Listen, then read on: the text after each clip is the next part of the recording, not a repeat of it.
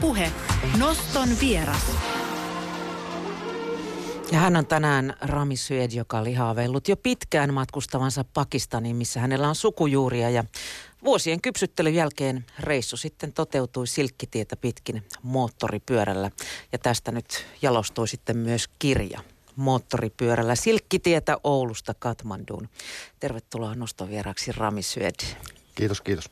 Mikä sai sut valitsemaan määränpäksi juuri Katmandun? Se tuli vasta sillä rei, reissun päällä. Me oltiin, oltiin vain menossa Intiaan. Ja sitten, sitten tota, Intiaan kun päästiin loppujen lopuksi, ei ollut ihan varma, mitenkään lähti, että päästäänkö te sinne asti, mutta sitten kun päästiin, niin saatiin sitten, sitten kaverilta sähköposti, että hän on muuttanut, muuttanut Nepaliin asumaan, että tulkohan käymään kylässä ja sitten jatkettiin sinne asti. Että mikä siinä käydään niin, vaan. Niin.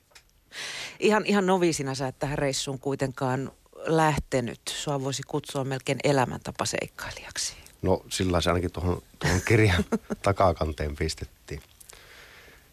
Missä sä olet pyörinyt ja mitä tehnyt?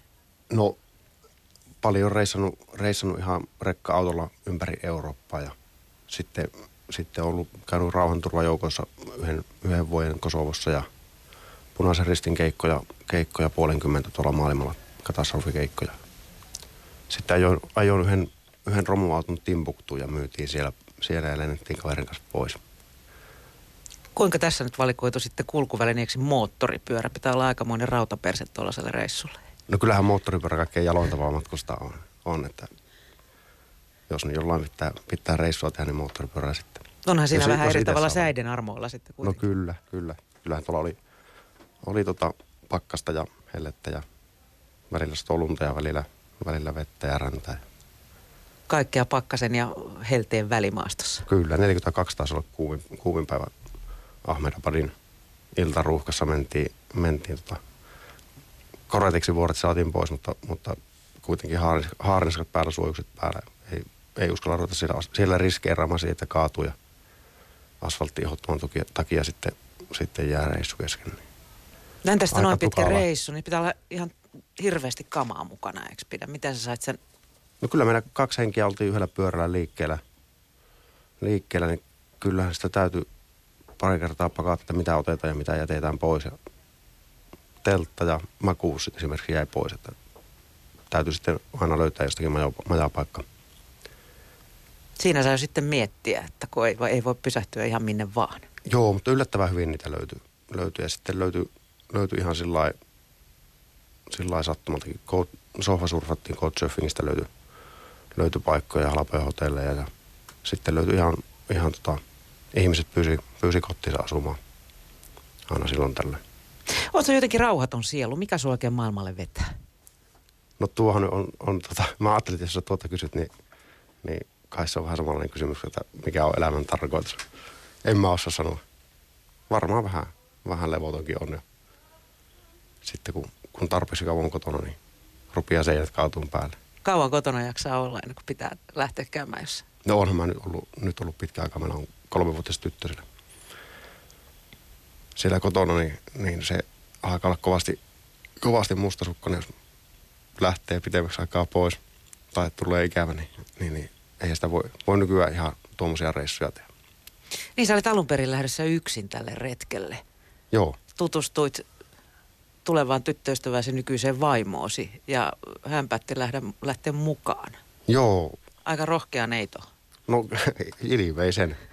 Se tota, en mä oikein uskonut, siinä puhuttiin, olisiko ne ollut ekat treffit, puhuttiin, että mitä sitä haaveilisi tekemässä. Mä sitten sanoin, että ajattelin ajaa moottoripyörää Intiaan. Minna sanoi, että hän lähtee matkaan. Ja tota, en, en kyllä uskonut, että, että se sinne lähtisi. Tai no eipä nyt tietenkään uskonut, että, että siitä nyt olisi näin pitkään yhdessäkään ollut, mutta eihän sitä koskaan treffeillä tiedä. Mm. Miten sitten ympäristö suhtautui tällaisiin suunnitelmiin? No suuri osa varmaan piti, piti aika kahdelle. En mä nyt monelle kertonutkaan.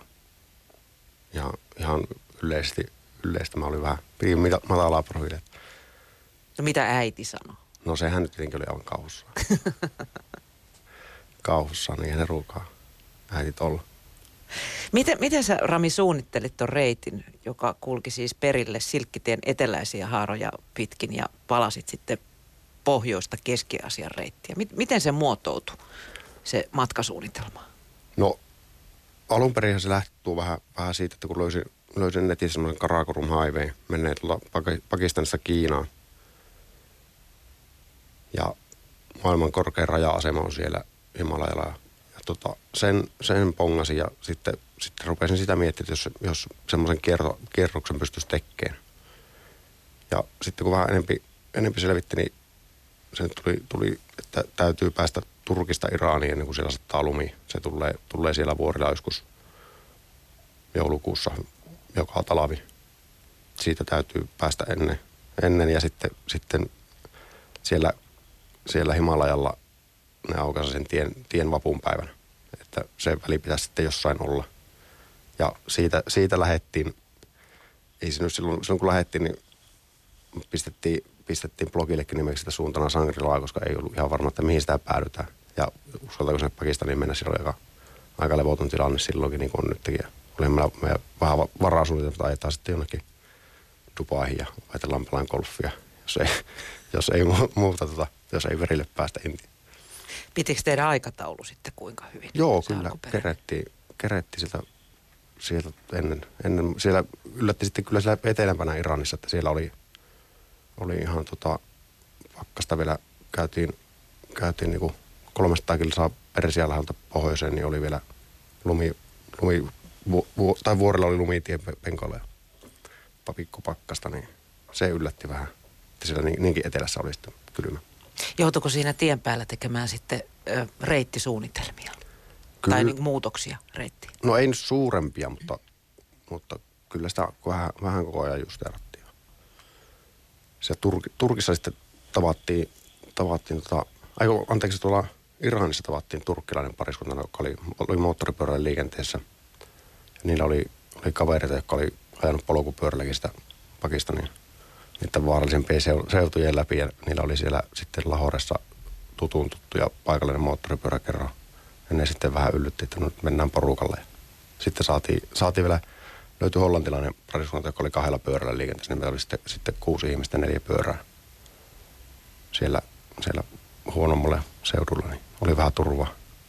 Niin, ilmeisesti moottoripyöriälöiden välinen solidaarisuus toimii aika hyvin myös maailmalla. Kyllä, kyllä.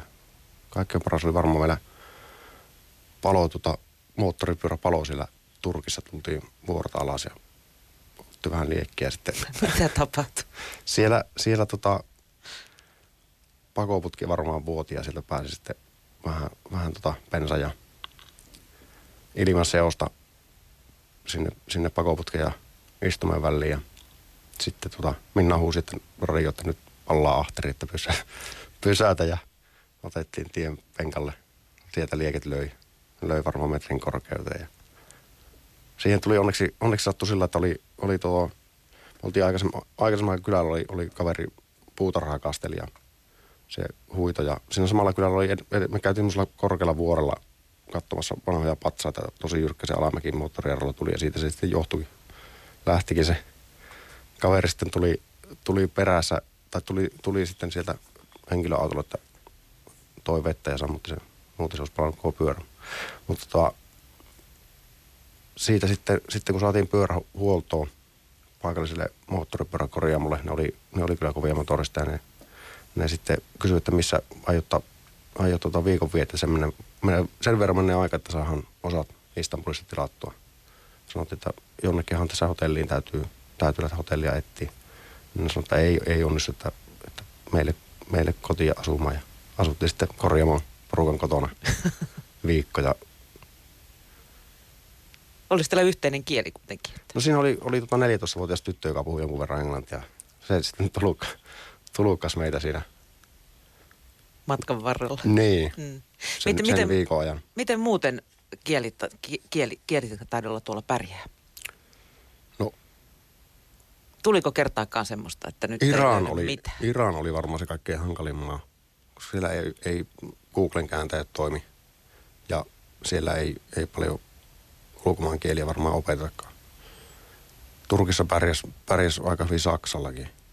jos ei osattu englantia, niin sitten saksaa, mutta, mutta Iranissa siellä, siellä oli sillä, että saattoi kadulla tulla, tulla ihmisiä kysymään, että excuse me, are you foreigners? Ja voidaanko tulla puhumaan englantia teille, että englannin opettaja on käskenyt, että jos löytyy ulkomaalaisia, niin pitää, pitää käydä juttelemassa. Mutta siellä oli, oli sille, että jos se, jos se pyörä olisi palannut, palannut Iranin puolella, olisi tietenkin ollut muutenkin paljon hankalempaa, koska sinne ei ole saanut varausia ja, ja kaikki, kaikki rahaliikenne, kaikki hankalempaa siellä. Mutta, mutta tota, se kielihommakin, koska ei, ei toiminut Gmailin sähköpostit eikä, eikä mikään, kaikki, kaikki tämmöistä on, on kiinni, niin, niin se kääntäjä on kuitenkin se viimeinen apu sitten, sitten missä näytti toimii, mutta se ei toiminut siinä. Joutuuko käyttämään luovia ratkaisuja sitten? no, kommunikaatio-ongelmissa? No kaikenlaista. Ja, ja välillä vähän, vähän tota, hankaluuksiakin aiheuttanut. Kuinka paljon Rami suunnittelua tällainen retki vaatii? Jos, jos mietitään esimerkiksi byrokratiaa, viisumeita ja koska olet ja missä ja tämä kaikki hässäkkä ja ylipäätänsä se lähteminen. Kerro vähän siitä prosessista. No viisumit, viisumit tarvii aloittaa, aloitti varmaan puoli vuotta etukäteen. Sitten niissäkin oli, oli osa sellainen, että täytyy, ei voinut hankkia sitä viisumia liian aika sitten. Se olisi kerennyt loppua jo ennen kuin ollaan sillä paikan päällä. Ja niissä oli, oli aika monen show. Sitten tuo pyörä tarvii paperit karneen, jolla, jolla tota, maksetaan, maksetaan niin autoliitolle pantti – ja sitä vastaan saa sitten tulliasiakirja, jolla se, jolla se menee, menee rajoista yli. Ja se pantti pitää huolta, että niitä ei, ei sitten myyä niitä autoja tai, tai moottoripyöriä sinne maihin, mikä ei halua niitä. Entäs ja, sitten, niin? Ja tämä, tämä sitten, tämä tarvitsee tehdä hyvin. No Kiina sitten oli vielä oma, oma lukunsa.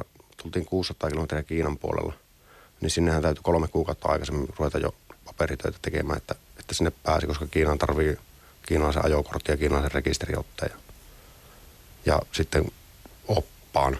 Se oli käytännössä asioiden hoitaja, kun sillä oli semmoinen tuumanpaksuinen nippu kiinankielistä paperia tullissa. Ja, ja ei sitä ole selvinnyt, selvinnyt muuten mitenkään. Sinne, niillä ei, sinne ei pääse niillä karneilla eikä, eikä muilla, muilla, se täytyy tulla se pyörän sisälle. Ja, ja sitten tämän tämän oppaan piti liikkua. Me oltiin moottoripyörällä, sille täytyy vuokrata meidän auto ja autolle kuljettaja. Ja se oli, se oli semmoinen aikamoinen projekti. Mm. Millaisella pyörällä te muuten olitte liikkeellä? Semmoinen Yamaha Tenere 660 matka-enduro, katumaasturi. Kuinka, kuinka paljon siitä meni uusiksi matkan aikana? Paljonko oli päästä takaisin alkuperäisestä pyörästä jäljellä? Kyllähän se oli, oli aika lailla kaikki. Se mitä palo, niin ne jouttiin, jouttiin vaihtaa osia ja vähän luovaa, luovaa ratkaisua siinäkin oli, että kun ei kaikkia osia löytynyt, löytynyt sieltä Turkista, niin siihen sitten pistettiin, pistettiin takavalo, takavalo esimerkiksi ne sanoi, että tämä on, tämä on saksalaista laatua, se luki, että made in DDR. Mutta saksalainen kuitenkin. Palaa vieläkin. Niin, kyllä toimii vielä. Onko pyörä muuten tallessa vielä? On, on. Miten sitten toi fyrkkapuoli, paljonko palo paalua tämmöiselle reissulle? Meillä meni jonkun vähän reilu 15 tonnia sille, sille kahdeksalle kuukaudelle. Se Kiina nappasi siitä aika ison siivun, sillä oltiin neljä päivää ja siihen meni 2000 taala. Mutta, mutta sitten jossain Iranissa sinne ei, sillä kun ei toiminut nuo kansainväliset kortit, niin täytyy, täytyy ottaa käteistä kaikki matkaan. Niin meillä se oli, se oli helppo laskea, paljonko sillä meni. Sillä meni, meni kuukaudessa tonni. Bensa maksoi 20 senttiä litra ulkomaalaisille paikallisille, kun niillä on ollut kortit, säännöstelykortti, niin se on ollut vielä halvempi. Budjetti piti ilmeisen hyvin sitten. No kohtuullisesti. Sitten kyllä tarvi, tarvi tuosta, kun päästiin... Paljonko piti olla lahjusrahoja siellä? Ei käytetty loppujen lopuksi. Ei tarvinnut oikeastaan missään laajoa. Kaikki rajat meni, meni niin kuin yllättävänkin helposti. Joudutte sitten, sä kerroit jo, että pyöräsytty palamaan ja Minnalta meinasi Ahterin palaa, mutta tota, joudut, millaisiin vaaratilanteisiin tuolla retkellä joutuu? Jos mietitään Pakistania tai Albaania, niin ne nyt ei ole varsinaisia malliesimerkki, malliesimerkkejä turvallisista maista. No eikä Albaaniassa mitään, vaarallisempaa. Pakistanissa ne siellä Palotsistanissa, siellä nyt kaikenlaista on, on toimintaa. Haaveilevat itse, itsenäisyydestä ja sitten se on, on lähellä Afganistanin rajaa ja sieltä tulee, tulee sitten kaikkia ja on, on tota, sissä ja monenlaisia. Se ei semmoinen paikka minne toista kertaa kiinnostaisi välttämättä mennä. Mutta kyllähän se liikenne varmaan se suurin riski on kuitenkin tuommoisella matkalla. Koska varmaan jossakin Intiassakin, niin, niin sillä oli aina, aina aamuisin kolareita. Eli siellä varmaan aika, aika laajalla humalassa ja ynnä muuta. Yö, yöaikaa ei siellä, siellä niin tarkkaan vahtia vietä asioita. Mm. Ja sitten kun, kun hurjimmillaan on, on moottoritie, jota kukaan ei osaa käyttää, niin siinä menee vaan niin kuin kaksi tietä. Toinen, toinen toista ajet, molempia ajetaan siis molempiin suuntaan. Molempiin. Niin, ja sitten, sitten paikallisliikenne, siinä menee polkupyörät ja hevoset ja kaikki vielä. Ja sitten rist, ja, rist, kaikki kulkee, kulkee sitä poikittain yli vielä. Yrittiinkö kukaan ryöstää teitä koskaan tai mitään Ei, tällaista? ei, siis ei edes varastettu mitään. Muutaman kerran varmaan huijattiin jonkun verran ja muutama huijaus oli semmoista, että, että tietenkin, että nyt, nyt tuli huijattua, mutta ei mitään varastettu. Eikä, eikä tota, sen, semmosia ei, ei uhkia ollut. Entäs sitten luonnonvoimat, kun oli lunta ja pakkasta No kyllä ja sillä Himalajalla, ja... Himalajalla hirvitti kyllä sitten, sitten ihan oikeasti, kun siellä oli, me oltiin, oltiin viimeinen kylä siellä Pakistanin puolella. Siellä satoi vettä, vettä sen päivän, vetti, me oltiin, oltiin päivä liian aikaisin vahingossa. Siellä oli, oli tietenkin ihan hyväkin, että vähän sitä korkea ilma-alan sopeutumista tuli. Tuli päivän sato vettä, vettä sitten seuraavana päivänä oli parempi keli, kun lähdettiin ylös sinne, mutta, mutta sillä oli yllällä, yllällä oli 10 senttiä, 50 senttiä tuoretta lunta ja mustat pilvet tuli, tuli sieltä. En uskaltanut Minnalle sanoa, että, että nyt jännittää. Minna oli sen verran pilvessä, että, että se vaan söi keksejä ja vistas menemään. Hauskaa oli, kun pää oli, oli tota hapen Oli vähän kevyttä ilmaa niin, päässä. Niin. Millaisia päivämatkoja te muuten ajoitte? Se ei ainakaan, vaikka olisi kuinka rautainen ahteri, niin kyllä se siinä puutuu päivän mittaan. No semmosia kolmen saan ehkä.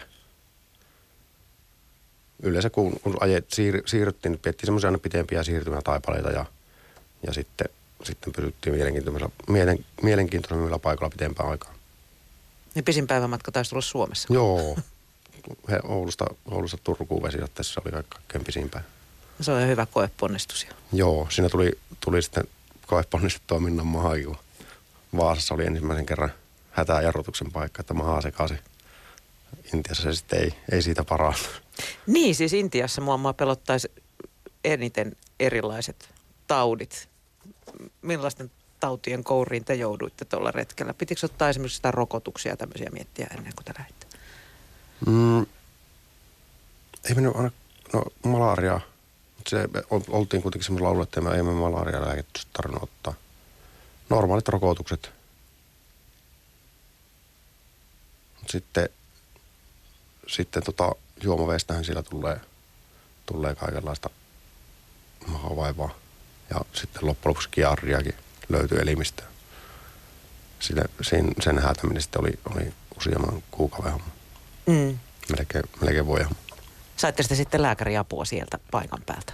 Joo, Nepalissa käytiin, käytiin lääkärille, joka, joka määräsi antibiootteja ja se ei, se ei sitten kuitenkaan siihen, siihen Minnan maatautille sitten lopullisesti tepsinyt ja Kirkisissä käytiin, käytiin uudestaan semmoisella, se oli, oli tota, siltä löytyi, löytyi yhdestä hostellista venäläinen tyttö, joka oli liftaamalla käynyt, käynyt Kiinassa ja muualla ja se lähti sitten meille tulukiksi ja, ja se lääkäri oli, oli tota oikein, oikein viidakkotauteihin erikoistunut vanha herra. Oli käskenyt syödä pelkkää riivelliä, joka on keitetty neljä tuntia puuroksi tai liisteriksi. Ja oli mennyt uhan ottaa osastolle. No ne sitten karkasivat sieltä, sieltä ja sitten soitettiin, soitettiin Minna äitille ja se kävi, kävi paikallisessa tai raahilaisessa lääkäriasemalla kysymässä, että mitä tämän kanssa kannattaa tehdä ja mitä, mitä lääkettä kannattaa ottaa. Lääkkeitähän kyllä löytyy sitten maailmalla.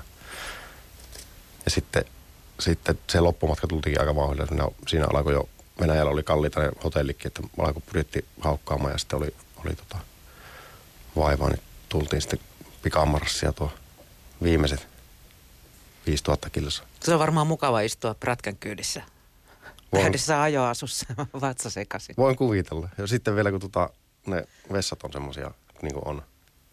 Reikälattias. No jos aika, mo- sitäkään. aika mon- jos sitäkään. Tai sitten, sitten reikää myöten piripinnassa täynnä.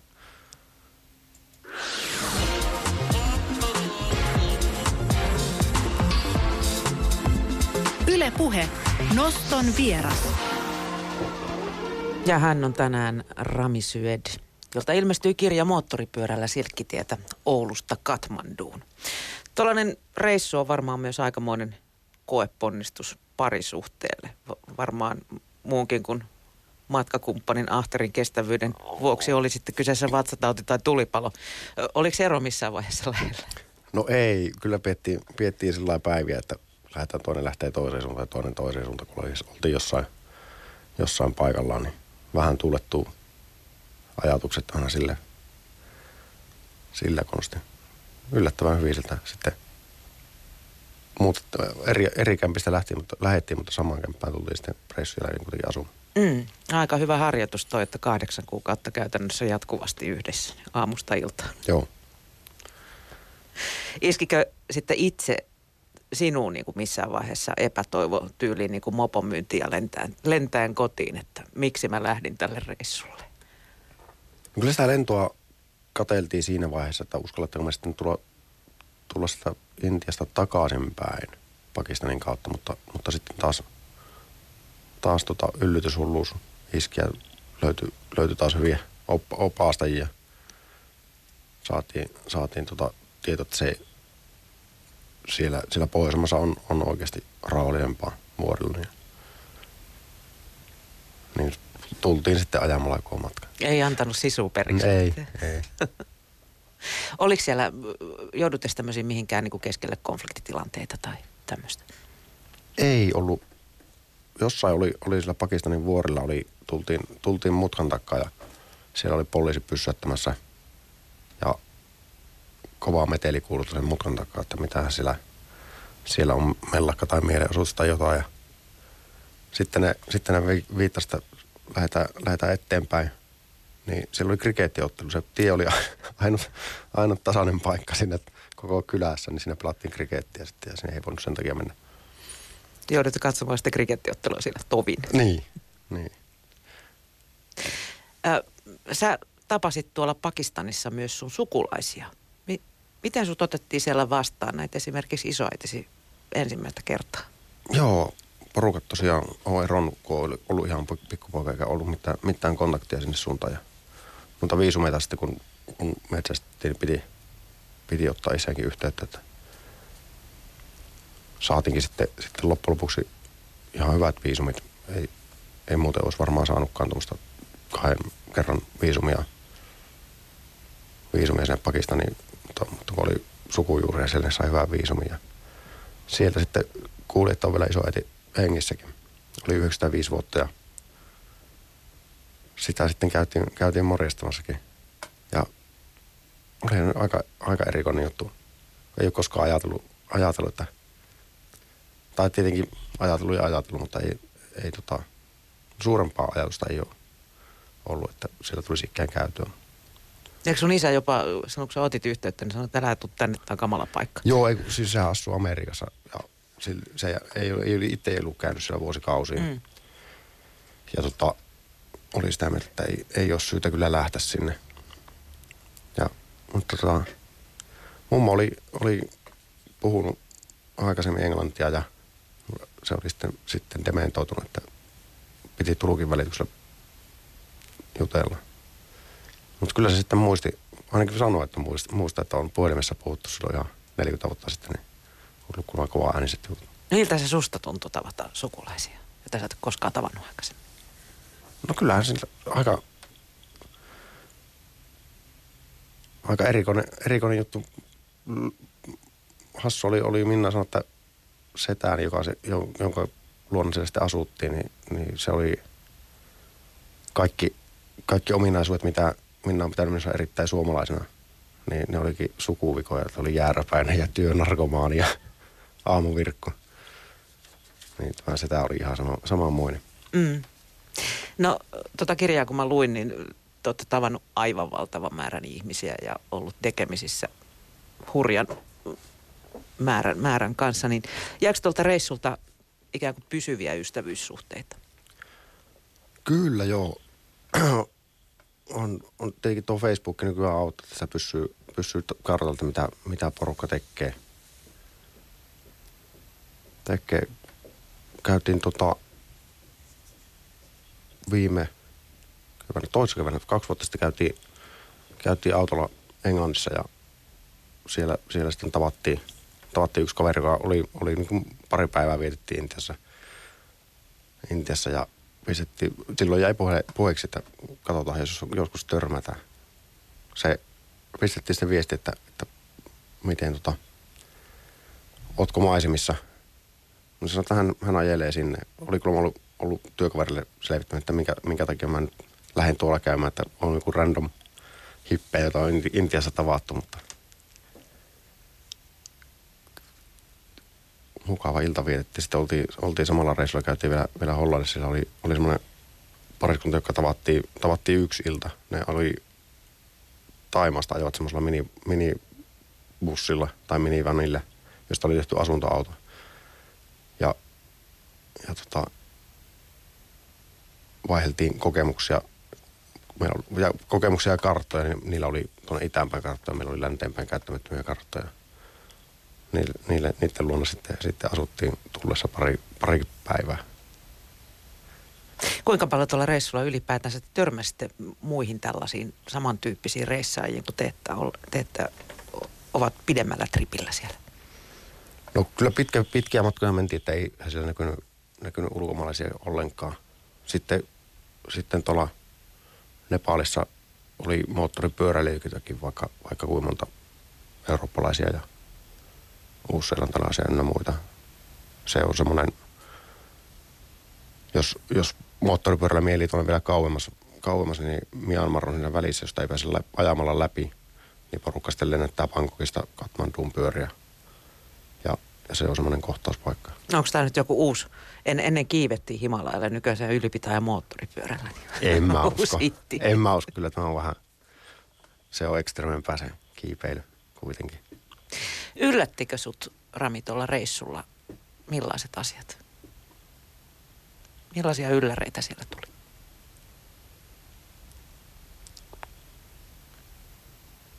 No varmaan se semmoinen ihmisten auttamisen halu. Yllättävän, yllättävän hyvin selvittiin kaikenlaista kiipeleistä. Eikä, eikä tosiaan mitään isompia isompia huijauksiakaan ollut eikä muuta. Kyllähän tuommoinen maisemat väliin varsin mykistäviä siellä, siellä sitten korkealla vuorella tai tuolla Kazakstanin arolla on. Ja sitten tietysti se, että menopeli syttyy palaamaan, niin, niin saattaa yllättää. Niin. No se oli aika yllättävää. Iranissa oltiin, oltiin semmoisen uskonnollisen juhlan aikaan, jota en, en tiennyt olevankaan tai en ollut, en ollut perehtynyt, jossa tota, kierretään aukiota ja ruoskitaan ittiä. Osallistettu, että? Katsojan. Se oli, se oli tota, sitä mietittiin, että, että miten, tähän, miten siellä suhtaudutaan ulkomaalaisiin, mutta ne oli, oli kovasti, että, että tästä, tästä täytyy, täytyy kertoa, että, että minkälainen heidän, heidän juttunsa on ja – miksi tämä tehdään. Ja sitten loppujen lopuksi oltiin, oltiin Iranin telekkarissakin kertomassa. Niin miten siellä länsimaalla noilla suunnilla suhtaudutaan? No ihan hyvin uteliaisuudella. Sitten, no Iranissa tosiaan, tosiaan oli, oli se, että kun ihmiset halusivat puhua, puhua englantia, niin oli, oli, tarjottiin jäätelöä, tarjottiin kaikenlaista. Pakistanin siellä, siellä Palotsistanissa, missä missä ei olisi kannattanut olla, niin, niin siellä ihmiset, lähinnä ihmettelivät, että mitä ihmiset täällä teette.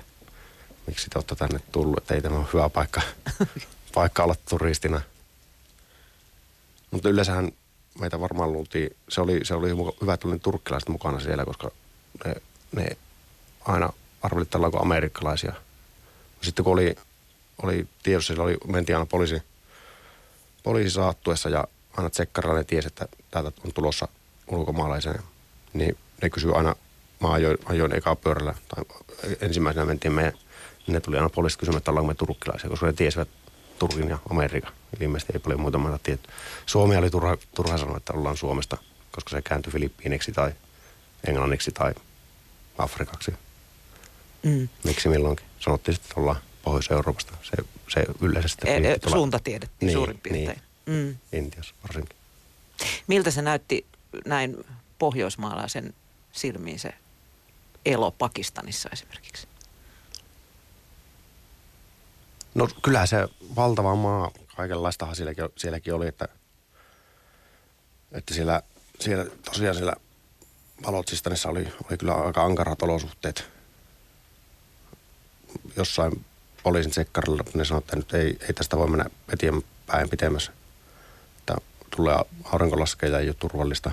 No ei meillä ollut telttoja. Että siinä ruvettiin kokkailemaan porukalla turkkilaisilla oli, oli teltta, että mahutaanko me sinne tai niiden hollantilaisen telttaa, mutta, mutta sitten tuli poliisikapteeni ja sanoi, että, että hän muuttaa omat kamppeensa tuonne miehistön puolelle, että hänen, hänen asun. Kahdeksasta oli sisällä lämmintä. Ulkona oli pakkasta sinä yönä. No sitten, sitten käytiin, käytiin tota Karatsissa häissä, jossa oli sitten, sitten meno niin kuin Bollywood-elokuvissa,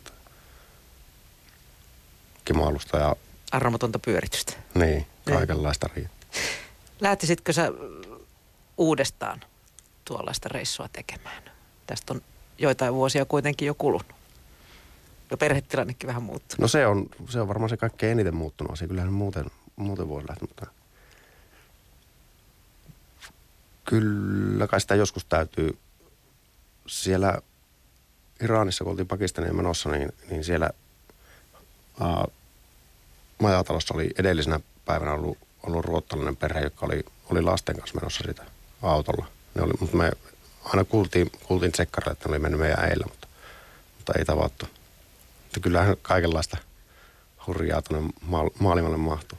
Kirgisiassa oli, oli semmoinen saksalais-hollantilainen perhe, ne oli lähtenyt reissuun, kun poika oli ollut vuoden ikäinen, oli saanut eri, lääkäriltä erikoisluva ja olivat, olivat tota, ostaneet asuntoautoja ja tulleet Suomeen talveksi asuntoautoilemaan. Ja sitten kierrelleet ja päätyneet lopulta, lopulta tuonne, tuonne Taimaahan ja Kaakkois-Aasiaan. Ja nyt olivat, olivat Kirkissä. Poika oli, oli vähän reilun kahden vuoden ja, ja sillä oli leikkikalupussi mukana ja se, se levätti lelut siihen ja rupesi leikkimään. Ei, ei ollut hotelli, huone, huone ei ollut siivottu, niin ne joutui tulemaan käytävälle, niin se leikki siinä käytävällä. Sitten kun saivat omaan huoneen, niin sitä vähän harmitti, kun joutui ihmisten ilmalta pois sinne omaan huoneeseen. Maailmanmatkaa ja jo pienestä. Niin, että ei mennyt ihan ole semmoiseksi, semmoiseksi ruettu. Mitä sä Rami opit tuolla reissulla? Tuliko sulle mitään suuria aha-elämyksiä tai suurta valaistumista? Ei sillä varmaan suurta valaistumista tullut. Mitä sä opit ihmisistä? No, ihmisiä on aina monen, monen juna kaikenlaista maapäällään kantaa. Mutta apua löytyi No löytyi joka joo, paikasta. Joo. Olisi tietenkin voinut mennä käydä huonomminkin. Eihän, eihän koskaan tiedä. Väärässä aika, paikassa väärää aikaa, niin Maalaisjärjellä ja pärjää aika pitkälle. niin. Millainen fiilis sulla oli sitten, kun tuo retki oli tehty ja palattu Suomeen? Oliko sul, oliko sun olo niin helpottunut vai, vai tuliko semmoinen tyhjyys, kun retki oli ohi? No tuli, mulla, kyllä mulla oli se, se tiedossa, että, että tuon reissun jälkeen vähän noin pitkä reissu, niin, niin semmoinen tyhjä olohan sitten tulee tietenkin. Tultiin sillä sekin oli yksi syy sitten tulla, tulla keväästä aikaisin, että on ainakin kesää sitten täällä ja valossa, että jos tulee syksyllä, niin sehän on, sehän on sitten ihan karmia. Synkkää putkea. Niin, niin. Lähin sitten, sitten tota, heti samoin tein töihin. Töihin ja rupesin, kirjoittelin kirjoittelin viimeiset blogipostaukset jossain tuolla Svetogorskin tullissa. Ja sitten, sitten olikin, olikin aika lailla meno, menoa siinä. Minna oli varmaan vähän hankalampi, se, se jää vähän roikkuun, roikkuun aika, aika lähti, tai lähti opiskelemaan sitten. Ja näin. Meillä oli silloin, silloin oli, oli ajatus, että olisi, tai, tai ehkä se oli minun, minun ajatus enempikin, että, että kun keväällä tullaan, niin tehdään kesätöitä ja sitten myydään kaikki romut ja lähdetään jatkaa matkaa Etelä-Amerikkaan, mutta se on vielä haaveissa se.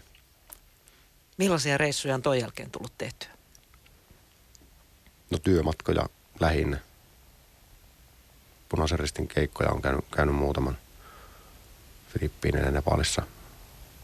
Tai oot, ootko hypännyt vielä pyörän selkään ja lähtenyt? No se on jäänyt aika vähäksi. No seuraavana, seuraavana kesänä reissun jälkeen käytiin, käytiin ihan Virossa asti ja sitten, sitten onkin viime kesänä, kesänä sain vappua jo rupesin laittaa pyörää ja sain sitten tuossa syyskuun lopussa sen sitten remontin valmiiksi. Eikä, eikä ollut iso homma, mutta tahtoo aika, aika käydä niin vähiksi. Että... Niin ja nyt kun teitä on kolme, niin siihen tarvitsisi sivuvauva. Niin täytyisi, täytyisi. Se Miss, oli niin. joskus hieno idea, että leikataan tuo takalaukku auki ja tehdään sinne penkki. Siellä voisi vois pikkuinen istua, mutta ei. Sivuvaunu se ehkä on se seuraava. Mm. Oliko sulla alun perinkin aikomus kirjoittaa tästä kirja vai oliko se blogi, joka sitten muodostui kirjaksi? No se blogi oli, oli semmoinen, saatiin, saatiin muutama sponsori tuolle reissulle ja, ja niiden takia sitten, sitten ruvettiin tuota blogia pitämään ja sinne tuli sitten, sitten tota, kommentti, että tästähän pitää kirjoittaa kirja ja kyllä sitten jäi, jäi hautumaan päähän ja meni, menikin varmaan sen neljä vuotta siitä, kun ensimmäisen tiedoston kirjaa varten tein, että se sitten, sitten ihan oikeasti tuli painosta ulos. Pitkä prosessi. Mutta tässä se nyt on. Kyllä. Kiitos Rami Syöt, kun pääsit noston vieraaksi. Kiitoksia.